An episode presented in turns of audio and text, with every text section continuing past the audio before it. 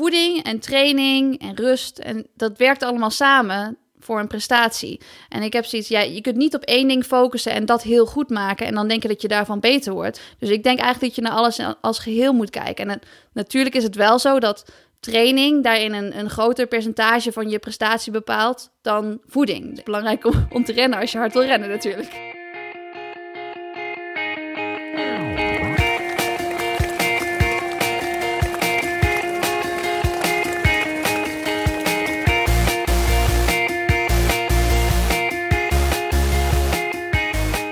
Welkom bij de vijfde aflevering van Suzy Q&A, de podcast over hardlopen, training en heel veel meer. Ik ben Olivier Heimel, hoofdredacteur van Runners World en aan de lijn, live vanuit Vondremeu in de Franse Pyreneeën, heb ik Suzanne Crummins, de nummer 2 van Europa op de 10.000 meter en ook nog heel veel meer. Suzanne, welkom. Hou je het nog vol daar? Ja, ik hou het nog helemaal vol. Ik uh, ben wel een beetje ingesneeuwd, maar uh, ik ren nog steeds en ik leef nog steeds, dus het gaat allemaal goed. En, uh, want ik begreep dat naast de huurauto ook de wasmachine was gesneuveld. Ja, klopt. Maar ja, uh, ja, dat was dus niet zo handig. Op een gegeven moment uh, ja, stond er gewoon een laagje water in de keuken toen ik een keertje gewassen had.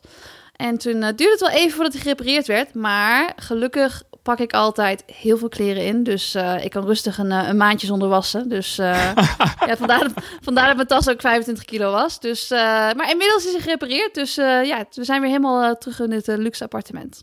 En zijn alle ehm, spraakverwarringen met, met, met de masseur ook opgelost? Alle spraakverwarming. Ja, um, ik was inderdaad bij een fysio, want uh, Luc, de fysio uit Nederland, die was hier een weekje en toen was hij daarna weer weg. Dus toen moest ik eventjes behandeld worden hier ter plaatse door een andere fysio.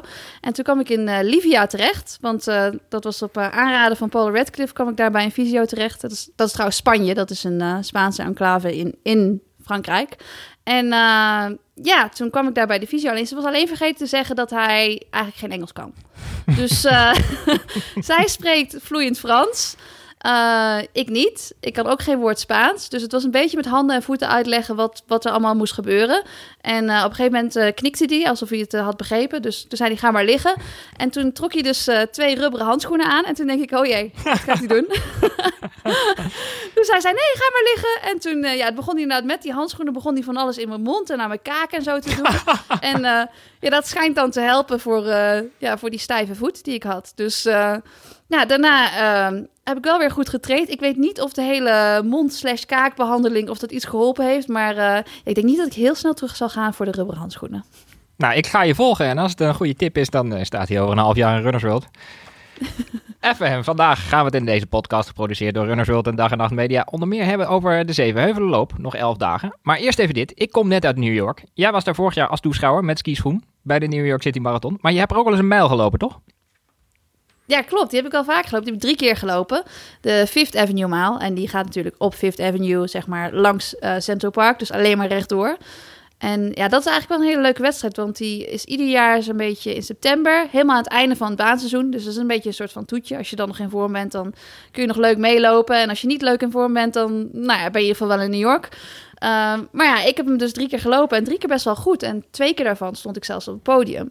Wow. En ja, bij New York Roadrunners is het heel leuk als je op het podium staat. Want ik wist ook van het jaar daarvoor, toen ik natuurlijk niet op het podium stond, dat de nummer 1, 2 en 3 met de vlag een uh, ererondje mochten doen. Dus toen ik in 2013, nou ja, eigenlijk uh, in theorie had ik daar nooit op het podium moeten staan, want er liepen hartstikke veel goede 1500 meter loopsters mee. Maar ja, het laatste 800 meter zo'n beetje is bergaf. Ik ben nogal goed in bergaflopen, dus nou ja, tot mijn verbazing en ieders verbazing eigenlijk werd ik derde. En toen was er na de finish meteen een paniekmomentje. Want ik denk van, oh, ze hebben mijn vlag natuurlijk niet. maar David Monty van uh, New York Roadrunners, die zei van... Nee, natuurlijk hebben we voor jou ook de vlag van iedereen die aan de start staat... hebben we een vlag, want we geloven erin dat iedereen kan winnen. Zo heerlijk Amerikaans, weet je wel, van... Anything's possible. En natuurlijk had ik binnen, binnen drie seconden had ik, uh, ja, de Nederlandse vlag om mijn schouders. En dacht ik, yes, dit is leuk. En toen uh, heb ik het in 2015 nog een keertje overgedaan. En mocht ik weer met de vlag een eerrondje doen. Maar het was niet stiekem de Franse vlag die ze een uh, kwartslagje hebben gedraaid? nee, het zag er inderdaad echt uit als een Nederlandse vlag. Het was niet eens de vlag van Luxemburg. Dus ik was echt helemaal onder de indruk. En ik, uh, ja, ik vond het hartstikke leuk. Ik ook, ja. Ik heb wel zin om deze uitdaging aan te gaan met iemand uit Trinidad en Tobago of zo. Maar uh, gaat het vol. Ik heb zelf ook veel in Amerika gelopen trouwens, maar nooit in wedstrijdverband. Ik herinner mij mijn eerste duurloopje in de sneeuw in Boston. Dat moet je aanspreken. Ik was, uh, mijn broer die werkte daar en uh, ik was nog geen halve minuut bezig of er kwam een En wij liepen dus in de sneeuw en er kwam een vrouw uit de auto gerend en die zei... Oh my god, you guys are so dedicated. Can I take a picture of you? En eh, ja, dat was mijn beeld van de Amerikanen hardlopen. Maar ze zijn gewoon heel enthousiast daar. Ja, inderdaad. Ben je eigenlijk fan van New York? Ben ik fan van die... Nou ja, ik heb wel alleen maar goede herinneringen daar. Want ja, ik heb natuurlijk daar inderdaad een paar keer Fifth Avenue Maal gelopen. Vorig jaar was ik dan bij de marathon. Dat was natuurlijk ook een hele mooie ervaring. Maar ik ben daar ook ten huwelijk gevraagd. Ah, en ja, Ja. gezegd. En ja gezegd, het was wel... eh, dat was trouwens een van de jaren dat ik dus daar inderdaad Fifth Avenue Maal liep. En Andrew die eh, kwam toen ook mee. Alleen, we zaten allebei in aparte vluchten. En mijn vlucht was vertraagd, dus hij was er al veel eerder aangekomen. Dus hij kon mooi parcours verkennen in Central Park. En toen de volgende dag, toen wij, eh, toen wij samen dus een eh, duurloopje gingen doen... dit was aan het einde van het seizoen in 2015... toen had ik heel veel slechte, foute beslissingen genomen... met betrekking tot mijn Achillespees. Dus nou ja, die, die deed het nog wel een beetje. Maar ik had wel zoiets van, nou die mijl, dat is echt het laatste wat ik ga doen. Dus nou ja, twee dagen voor de wedstrijd gingen we nog eventjes een half uurtje loslopen. Door Central Park, hele mooie ronde gelopen. Het was avonds en al lichtjes en zo, was super mooi. En op een gegeven moment waren we bijna terug bij het appartement. En toen zei Andrew, oh, zullen we hier nog even naar rechts gaan? Nou ja, ik was gewoon aan het, aan het hobbelen op die Achillespees, zeg maar. Die, ja, die was zo stijf, die deed het niet meer. Ik zei, nee, ik wil niet nog even een extra rondje lopen. Ik wil nu terug naar het appartement. Hij zei, oh, kom, doen we gewoon nog even één, één extra rondje. Ik zei, het is het einde van het seizoen. Ik loop overmorgen mijn laatste wedstrijd. Ik zou niet weten waarom ik nu nog langer moet lopen. Maar hij moest me echt helemaal overhalen om dus nog die extra ronde te doen. Dat was om de reservoir. Dat is een Ja, eh, mooi, ja, flinke mooi, ronde nog wel. Ja, nee, inderdaad, mooi watertje. Maar ja, heb je ook mooi uitzicht op de stad. Dus nou, ik een beetje mokken en zo. Ja, op een gegeven moment toch maar mee. Oké, we doen wel die extra ronde wat jij wil. Nou, Uniek inkijk in jouw relatie waren. dus wij die extra ronde gelopen. En op een gegeven moment stopte die ergens. En zei hij, oh, vet mooi uitzicht. En toen stonden we daar zo. En toen zagen we inderdaad mooi alle lichtjes van de stad en zo. Nou ja, en daar vroeg hij me dus ten huwelijk. En toen dacht ik, oh, nu is Want ik begreep er al helemaal niks van. Waarom ik nou die extra, die extra training aan het einde van het seizoen. Dus het was echt een super mooi moment. En het was natuurlijk ook heel leuk dat het tijdens het lopen was. Maar wat bleek nou? Hij had die ring natuurlijk ook al best wel lang daarvoor gekocht. En hij liep al echt weken ieder duurloopje met, met dat doosje in zijn, in zijn zak rond. En hij was gewoon echt zo ontzettend bang dat hij een keertje eruit zou vallen... of dat hij hem kwijt zou raken of dat ik het zou zien. Want het was best wel een groot doosje en zo. Maar eh, ja, het is hem toch gelukt om het helemaal geheim te houden. En het was een eh, heel mooi moment. En we hebben het daarna ver- vervolgens gevierd met een paar burgers bij Shake Shack. En we hebben een goedkope fles champagne op de hoek bij de convenience store gekocht. En het was helemaal perfect. En ook nog een podiumplaats de volgende dag dus. Ja, daarom. Iedereen zei, het stond ook in de krant in New York, want dat vinden die Amerikanen Ja, natuurlijk ja, prachtig ja. van, ja, fueled by love. Ah, liefst zijn naar een derde plaats op het podium, dus nee, dat was natuurlijk prachtig. ah. Ik, ehm, ik was ook bij een lunch in het eh, Nike eh, hoofdkwartier in New York. En daar kwam ik zomaar naast Paula Radcliffe te zitten. Nou, niet te geloven. Voor de luisteraars bekend van Paula van Paula en Gary. En eh, eh, natuurlijk eh, ben ik ook even over jou begonnen. En heb ik me meteen maar een advies voor je opgenomen. You have a long uh, cross-country career. do you have any advice for Susan, who's going to run the European uh, cross-country race Um, I think she she knows uh, a lot about running already. Um, so and I think of- of the summer season that she had and the amazing run that she had in Berlin, she's obviously coming in strong and confident, and she's going to have kind of home support uh, a little bit as, as well there. So that's going to going to really help. Um, she probably knows the course a little bit, so uh, Yeah, that's uh, also Holland, yeah, that, yeah. that's also going to be be a big help. Um, yeah, so I think she's going to go into it in a very strong position. I know she's been in farmer training, so um, that'll be a good um, bit of, of winter training, a good bit of snow preparation for the cross country. And uh, and you watched the race, the silver race in. The... Yeah, yeah, um, really brave, really, really strong race, uh, and I think it was it was inspirational to watch. I think the way that, that she hung on, and you could see at the end she was really, really really, holding everything together um, and almost falling over when she, she crossed the line. I think um, she she inspired a lot of girls there to to really dig deep in races and, and see what they can do. Oh, thank, thanks so much. And she's not that YouTube girl. Woe! Cool, Vind Ja, Ja. vind ik heel leuk. Ja. Ja, ik durfde natuurlijk niet over Paula en Gary te beginnen. Nee. nee, lijkt me niet helemaal de juiste plek. Nee, maar wel echt vet leuk. Ja. Heb je Shalane nog gesproken? Dat vroeg ik me af. Wie? Shalane. Nee, nee, maar Shalane en ik zijn ook niet van... eh hey, ben je in de stad? Dan kom ik even langs, hè? Ik heb wel Daisy Linde gesproken. Oh, Des, Des. Des, Ja, nee. ja. Was ook grappig, want... eh ja, oh, heb je mee eh, getraind? Ja, nee, daar heb ik sowieso mee getraind. Maar ehm, ja, ik, eh, was op zoek naar een, eh, nieuwe, nieuwe hoofdband om mijn oren warm te houden voor deze stage. En die konden ze vanuit Nike konden ze die niet leveren, omdat ze die niet in het systeem hadden staan. En toen zag ik een foto van haar met zo'n hoofdband. Dus ik stuurde even een berichtje van, heb je het artikelnummer voor me? Dan kan ik hem hier bestellen. En toen uh, zei ze van ja, oh ja, dat kan ik wel opzoeken. En toen stuurde ze een berichtje terug. Oh, sorry, ik kan het toch niet vinden. Maar ik bestel wel een hoofdband voor jou en dan stuur ik hem wel gewoon voor je naar Nederland. Maar zei ze, maar dat kan ik nu nog even niet doen. Dat moet na het weekend, want ik moet eerst nog even een klein wedstrijdje lopen in New York. ja, geweldig mens, toch? Ik ben fan. Nou, hey, um, dus even Heuvelloop. Ben je er klaar voor? Uh, nou, volgende week ben ik er helemaal klaar voor. Ik heb vanochtend nog even lekker hard getraind. 10 keer 1000. In de sneeuw, Op, nog steeds? Of? Nee, niet in de sneeuw. De sneeuw is inmiddels weg. Die is gesmolten. Ik moet zeggen dat ik de verse sneeuw ook helemaal niet erg vond. Daar hebben we lekker in gelopen in de snowstorm. Maar toen de sneeuw ja, nog een paar dagen bleef liggen en toen het in ijs veranderde, toen hadden we natuurlijk een probleem. En ja, toen ja. moesten we heel vaak naar het meer om daar te trainen. Maar vanochtend heb ik weer een goede training gedaan en uh, het was niet meer glad. Dus uh, nou ja, ik heb er wel zin in. Ik heb ook een paar heuveltjes meegenomen. Ik denk van, nou ja, we moeten wel een beetje gaan wennen aan die heuveltjes. Dus uh, nou, ik heb er nog niet zeven gepakt, maar wel een paar goede. Ja, want uh, we moeten het even over het parcours hebben. Uh, dat is grofweg uh, 12 kilometer licht omhoog en dan even heel stijl en dan 3 kilometer naar beneden. Vat ik het zo goed samen? Jij als Nijmegener? Oeh, ja, ik zou zeggen eerste vijf vooral omhoog, middelste vijf up en down en laatste vier bergaf. Maar gewoon overleven naar de finish. Ja, ja want uh, als je een parcours tip zou moeten geven aan zeven heuvelloper deelnemers? Ja, is natuurlijk logisch dat je de eerste vijf niet te hard start. Zeg maar, als je een, een, eindtijd in je hoofd hebt, dan, nou ja, die eerste vijf, die, die mag wel iets langzamer zijn dan, dan op je schema als je op een vlak, vlak parcours zou lopen. Maar de middelste vijf vind ik wel dat je gewoon echt moet pushen. Want ik denk als je de laatste vijf te veel over hebt, ik zie dat wel vaker, dat mensen dan finishen en die gaan gewoon kaart aan het sprinten. En dan denk van ja, dan ben je dus in het midden niet hard genoeg gaan. Want op een gegeven moment kun je bergaf namelijk niet harder.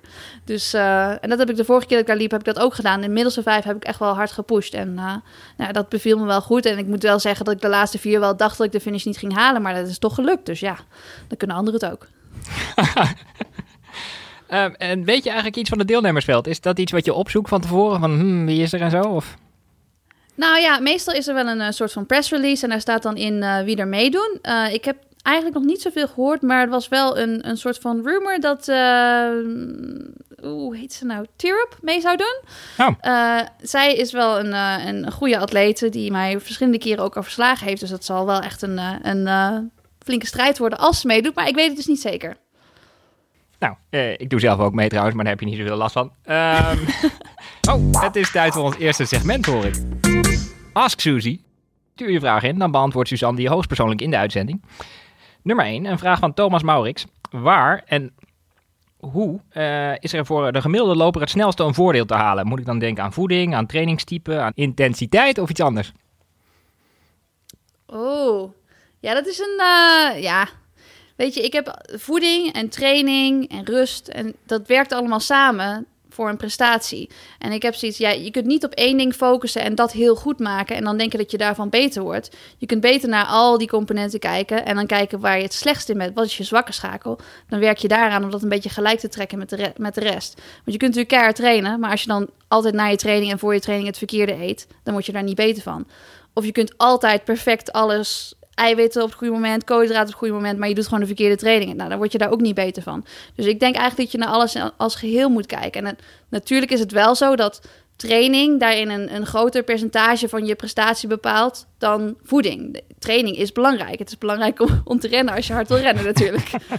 dus, nou, we uh, hebben de, de, eerste zin voor deze uitzending hebben we nu. Training is belangrijk. ja, maar ik denk gewoon dat je naar alles als geheel moet kijken en niet moet je, je kunt niet naar hardlopen kijken als van, oh, dit is een trucje om veel beter te worden. Het moet allemaal een beetje samenwerken. Ja, want ik, ik doe daar zelf natuurlijk misschien aan mee met Runners World. Maar ik heb soms het idee dat er te veel nadruk ligt op trucjes. Dat, zeg maar, dat mensen al een bietensap beginnen terwijl de basis misschien nog niet helemaal in orde is. Ben je dat met me eens? Ja, ja, inderdaad. Ja, de one percenters. Ja, nee, daar had ik het uh, toevallig met iemand vanochtend nog over. Dat je dus allerlei hele spannende oefeningen en drills en weet ik wat allemaal kunt doen. Maar zo'n basistraining als die ik vanochtend deed, 10 keer 1000 met een minuut pauze dat is een hele simpele training die je iedere week zou kunnen doen, waar je zeker beter van wordt. Ja. Uh, de, de, tweede vraag, naam bekend bij de redactie. Kunnen we van jou eerder een kookboek of een biografie verwachten? Ik denk zelf eigenlijk meer aan een zomerdoeboek bij jou, maar uh, antwoord deze vraag. zomerdoeboek.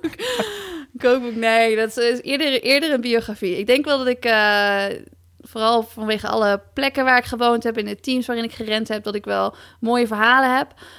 Um, in de keuken, ja, goed, ik kook wel lekkere dingen, maar ik ben ook ontzettend uh, lazy. Dus uh, ik probeer het altijd een beetje makkelijk te houden. Dus ik weet niet of iedereen mijn recepten zou willen zien. Dat is misschien niet interessant genoeg. Ja, als ik aan jou en aan koken denk, dan denk ik altijd aan onze WK-special drie jaar geleden, waarin je enthousiast uitlegde dat je gek was op kangeroevlees. Met veel ijzer en weinig vet. Ja, ben ik een enorme Winnie de Pooh fan. Dit ging mij door merg en been. maar jij staat nog steeds achter je uitspraak van toen. Ja, kangoeroes. Ja, maar dit is gewoon een plaag in Australië. Hè? Ze hebben gewoon uh, tien keer zoveel kangoeroes als mensen daar. Dus je kunt ze maar beter gaan opeten dan, toch? Oh, ja, ik ga je geen antwoord op geven. Uh, dan nog een vraag van Roos. Uh, het is een best een lange vraag. Ik probeer hem daarna nog even samen te vatten, maar ik ga hem gewoon helemaal voorlezen. Suzanne spreekt met zoveel enthousiasme over het hardlopen. Ik ben benieuwd hoe ze dat allemaal doet. Waar houdt Suzanne zich mee bezig naast haar trainingen? En hoe zorgt ze dat ze toch voldoende rust heeft? Nou wil ik Suzanne niet met Daphne Schippers vergelijken, maar ik heb laatst een interview met haar gelezen waarin ze aangaf dat het leven van een topsporter soms ook een beetje saai is, omdat er gewoon heel veel voor over moet hebben. Zou Suzanne daar iets over kunnen vertellen? Met andere woorden, is jouw leven niet heel saai? Is mijn leven heel saai?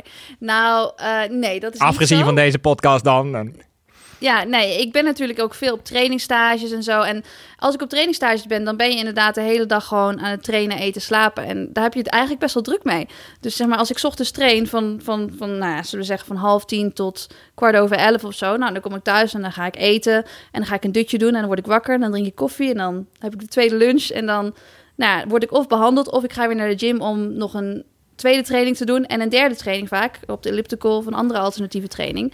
als ik dan thuis kom, ga ik eten koken, eten en dan nou, kan ik s'avonds misschien nog een serietje kijken en dan ga ik naar bed. Dus dan is er ook niet zo heel veel tijd om je te vervelen op een trainingstage. Daar, daarin ben je gewoon echt alleen maar daarop aan het richten. Als ik in Nederland ben en als ik wat minder train, dan ja, kan ik er wel wat meer dingen naast doen. En dan, ja, ik schrijf bijvoorbeeld ook de column voor Runners World en ik doe deze podcast. En zijn allemaal andere kleine projectjes die ik er wel een beetje omheen doe. Maar ik verveel me eigenlijk nooit, omdat ik eigenlijk altijd op zoek ben naar andere dingen die ik nog graag zou willen doen. En ik heb eigenlijk juist meer het omgekeerde, dat ik nog heel veel andere dingen zou willen doen. Maar dat ik die niet kan doen omdat ik ook moet uitrusten. En rust is wel iets wat ik ook echt in de dag plan. Dus het is niet zo van, oh, als ik tijd heb, dan doe ik nog een dutje. Nee, dat dutje, dat wordt gewoon altijd gepland. En alles wordt daar eigenlijk omheen gepland. En dan samen met alle behandelingen, alle trainingen. Nou ja, dan heb ik het druk genoeg. En dan kan ik eigenlijk niet zeggen dat ik me ooit verveel. Nee, jij kan ook heel goed slapen. Daar was ik deze week natuurlijk uh, jaloers op. Want ik moest uh, zondagavond terugvliegen uit New York. En mijn collega die was al weg. Mond open, hoofd naar achter. Voordat we opstegen. Terwijl ik nog midden in een verhaal zat. Ja, nou, het is mij niet gelukt. Uh, niet zo'n leuk verhaal dus. Nee. dat is ook, ook een conclusie. Heb je ook een vraag voor Suzanne of voor ons natuurlijk? Uh, mail hem dan naar mijn adres olivier.heimel.heurs.nl en wie weet komt jouw vraag dan in onze volgende podcast. Zullen we ook gelijk het volgende segment doen?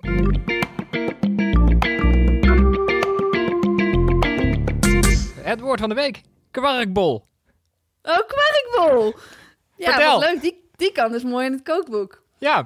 ja, ik probeer toch een beetje die kant op te duwen, hè, merk je. Ja, ik snap het. Uh, ja, de kwarkbol. Dat is een soort van krentenbol die je kunt maken ja, met kwark erin. En dat is een recept wat ik eerst best wel vaak maakte. Maar eigenlijk heb ik het nu al best wel lang niet gemaakt. Ik dacht wel pas geleden toen het zo sneeuwde en toen ik echt ingesneeuwd was in het appartement. Dacht ik, oh, het is echt lekker weer om iets te maken. Misschien moet ik eens een keertje een kwarkbol maken. Maar ik heb hier een soort van combi-magnetron oven die als je hem op de overstand zet, toch gewoon magnetron doet. Dus, nou ja. dus het is helaas niet gelukt. Maar een kwarkbol is dus, ja, het is niet zo'n heel moeilijk recept, maar ik weet het ook niet uit mijn hoofd. Er zit in ieder geval kwark in.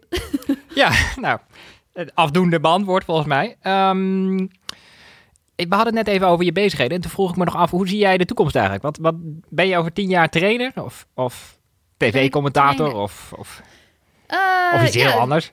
Dat weet ik eigenlijk niet. Ik weet wel zeker dat ik iets met hardlopen ga doen. En ik, ik vind het nu ook wel leuk om zeg maar, te volgen hoe zeg maar, nou ja, jonge meiden, hoe die langzaamaan ook steeds meer gaan lopen. En het zou, het zou mooi zijn als er ooit iets van een, een team kan zijn. Vooral voor meiden heb ik dan zoiets, omdat er tussen de nou ja, tussen de 13 en de 15 jaar haken er gewoon heel veel af. En ik denk dat ik ze wel iets te bieden heb en ja, ze kan motiveren om door te gaan en om erin te geloven dat je dus echt de beste in de wereld kan worden. Want dat kan gewoon als Nederlandse. Maar ja, dan moet er wel iemand zijn die dat een beetje stimuleert en een beetje ja, het, uh, beetje goede tips kan geven. Dus iets van coaching daarin zou ik wel interessant vinden.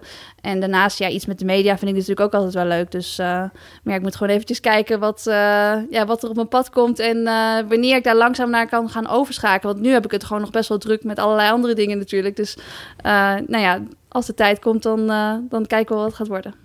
Want jouw eigen jeugdcoach, Hans van Kuik, hoe heeft hij jou betrokken gehouden?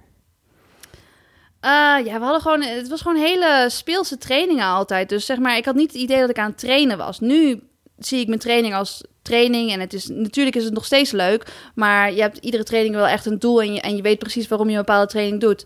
En toen kwam ik gewoon naar de training en dan gingen we een beetje warm lopen, gingen we hasballen, oefeningen doen en we waren eigenlijk alle soort, allerlei soorten renspelletjes aan het doen. En daarbij had je niet het idee dat je aan het trainen was en op een gegeven moment dan ja, aan het einde van de training had je waarschijnlijk heel veel kilometers gelopen. Maar we waren ook helemaal niet bezig met onze GPS-horloges of weet ik wat dan, want die hadden we toen natuurlijk niet. Dus je had het eigenlijk helemaal niet door. En als spelende wijs werd je eigenlijk beter. En daarnaast was het gewoon heel leuk om samen op trainingstages te gaan. En um, nou ja, gewoon naar wedstrijden in, in, in, België en in Duitsland zijn we naar heel veel wedstrijden geweest. En, en daar maakte we gewoon eigenlijk altijd een beetje een feestje van. Dus het was, ja, het voelde gewoon allemaal uh, heel gezellig aan. En daardoor, omdat het heel leuk was, liepen we denk ik ook goed. Ja, want hasballen, je gaat daar nu heel makkelijk aan voorbij. Maar ik, ik ben jou tien jaar geleden wel eens tegengekomen in Portugal. Toen kende je mij nog niet, maar toen zag je eruit als een soort Daenerys Targaryen, zeg maar. Met hele donkere wenkbrauwen en lichte haren. En dan stond ik er van een afstandje te kijken. en dan stonden jullie een soort handbal te spelen. En dat heette dan hasbal. Althans, degene die naast me stond, die zei dat is hasbal. Ja, ken je dat niet? Nee. Zou Olympisch moeten zijn dit. Vertel, wat zijn de regels als ik nu wil beginnen? Nou, hasballen. Je hebt, uh, je hebt er vier pionnen voor nodig en vier tennisballen. En een, een balletje, het liefst een, een kleine versie van een American voetbal of een rugbybal. Dus zeg maar niet een ronde. Um, nou ja, maar er zijn vijf ballen in het spel dus. Vier tennisballen ja, en... maar er zijn, er zijn twee teams. En uh, aan de ene kant van het veld staan twee pionnen met twee tennisballetjes erop. En aan de andere kant ook. Als de tennisbal van, de ballen, van het pionnetje afvalt, dan heb je gescoord. En nou ja, ga je samen met je team, ga je dus door over te gooien en te rennen. Maar je mag niet lopen met de bal. Dus je mag ook niet dribbelen met de bal of zo. Dus zeg maar, als je de bal vangt, dan moet je hem dus weer doorgooien. Nou, probeer je dus die, uh, die tennisballen van, uh, van de pion af te krijgen. En uh, nou ja, wij waren er echt best wel fanatiek in. Dus op een gegeven moment... Ik zie het aan je handgebaren, de luisteraar mist dat. Maar ja, heel maar visueel in de uitleg van dit spel. op een gegeven moment, toen, toen ik zeg maar wat meer internationale wedstrijden begon te lopen, als junior ook, dat ik naar EK's ging en zo. Dus hij has wel eens van, nou ja, als het dan bijvoorbeeld de week voor een, voor een EK-cross was of zo, zei hij van, uh, ja, Suus, uh, misschien even vandaag even niet meedoen met hasballen. En ik vond dat heel gek toen. en nu snap ik het wel, want ja, soms waren vooral de jongens, die gingen er gewoon lomp in met slidings en zo. Maakt niet uit dat je een meisje bent, dat vind ik ook leuk. Je moet iedereen gewoon gelijk behandelen natuurlijk. Maar ja, dat betekent dus wel dat het voor mij soms iets te gevaarlijk was om dat uh, ja, in een wedstrijdweek te doen. Maar, maar handballen, hasballen is iets wat je later ook met jouw pupillen zou doen dan? Oh, 100%, 100%. Ja, wij, wij hebben, zeg maar, binnen Seven Hills deden we ook één keer per jaar dan een hasbaltoernooi. Dat was gewoon echt het hoogtepunt van het jaar. Dat was belangrijker dan het NK of het EK. Het hasbaltoernooi, daar draaide het uiteindelijk om. En we hebben toen ook al gezegd van ooit moet dit Olympisch worden. Dus uh, ik weet niet, misschien de volgende Spelen. Ik, ik hoop dat dit pleidooi helpt, ja. ja ongetwijfeld. Hey, um, jouw plannen voor de komende weken? Blijf je nog even trainen daar? Je moet op een gegeven moment terugkomen naar Nijmegen. Dat kan niet anders. Ja, dat klopt. Ik kom een paar dagen voor de Zevenheuvelloop kom ik terug. En dan, uh, nou, dan ga ik dus meteen de Zevenheuvelloop lopen. En dan blijf ik daarna uh, nog gewoon twee weken in Nederland trainen. En dan uh, nou, komt daarna het EK Cross. Oh ja, ook in Nederland? Ook in Nederland, ja. In Beekse Bergen. En jouw streeftijd bij de Zevenheuvelloop? Bij de Damloop wilde je niet heel specifiek worden. Maar het gaat me nu lukken om daar een getal uit te krijgen, denk ik. Ja, het is grappig dat je dat zegt. Nou, ik weet, ik heb natuurlijk de vorige keer 49-30 gelopen. En dat ik kan weet, harder. Ik weet dat ik in betere vorm ben. En het lijkt mij eigenlijk wel leuk om de 48 gewoon helemaal over te slaan. Dat lijkt me wel, wow. lijkt me wel een stunt. Maar ik weet niet of ik het kan. En ik moet het er ook nog met mijn coach over hebben. En die heeft ongetwijfeld ideeën over hoe ik de wedstrijd moet gaan indelen. En, en wat mijn streeftijd wordt. En zelf heb ik wel het idee dat de trainingen goed gaan. Maar ik kan niet. Nee, een specifieke tijd kan ik je niet geven. Maar het lijkt me wel leuk om die 48 over te slaan. Ja, in dat geval ga ik je even laten lopen. En dan zie ik je bij de finish uh, vanzelf alweer, denk ik. Ja. En uh, zo zijn we aan het einde gekomen van de vijfde Suzy Q&A. Dank Volkert van Dag en Nacht Media en, uh, voor de productie. En dank u, beste luisteraar, voor het luisteren. Ook namens dan. Blijf luisteren en lopen.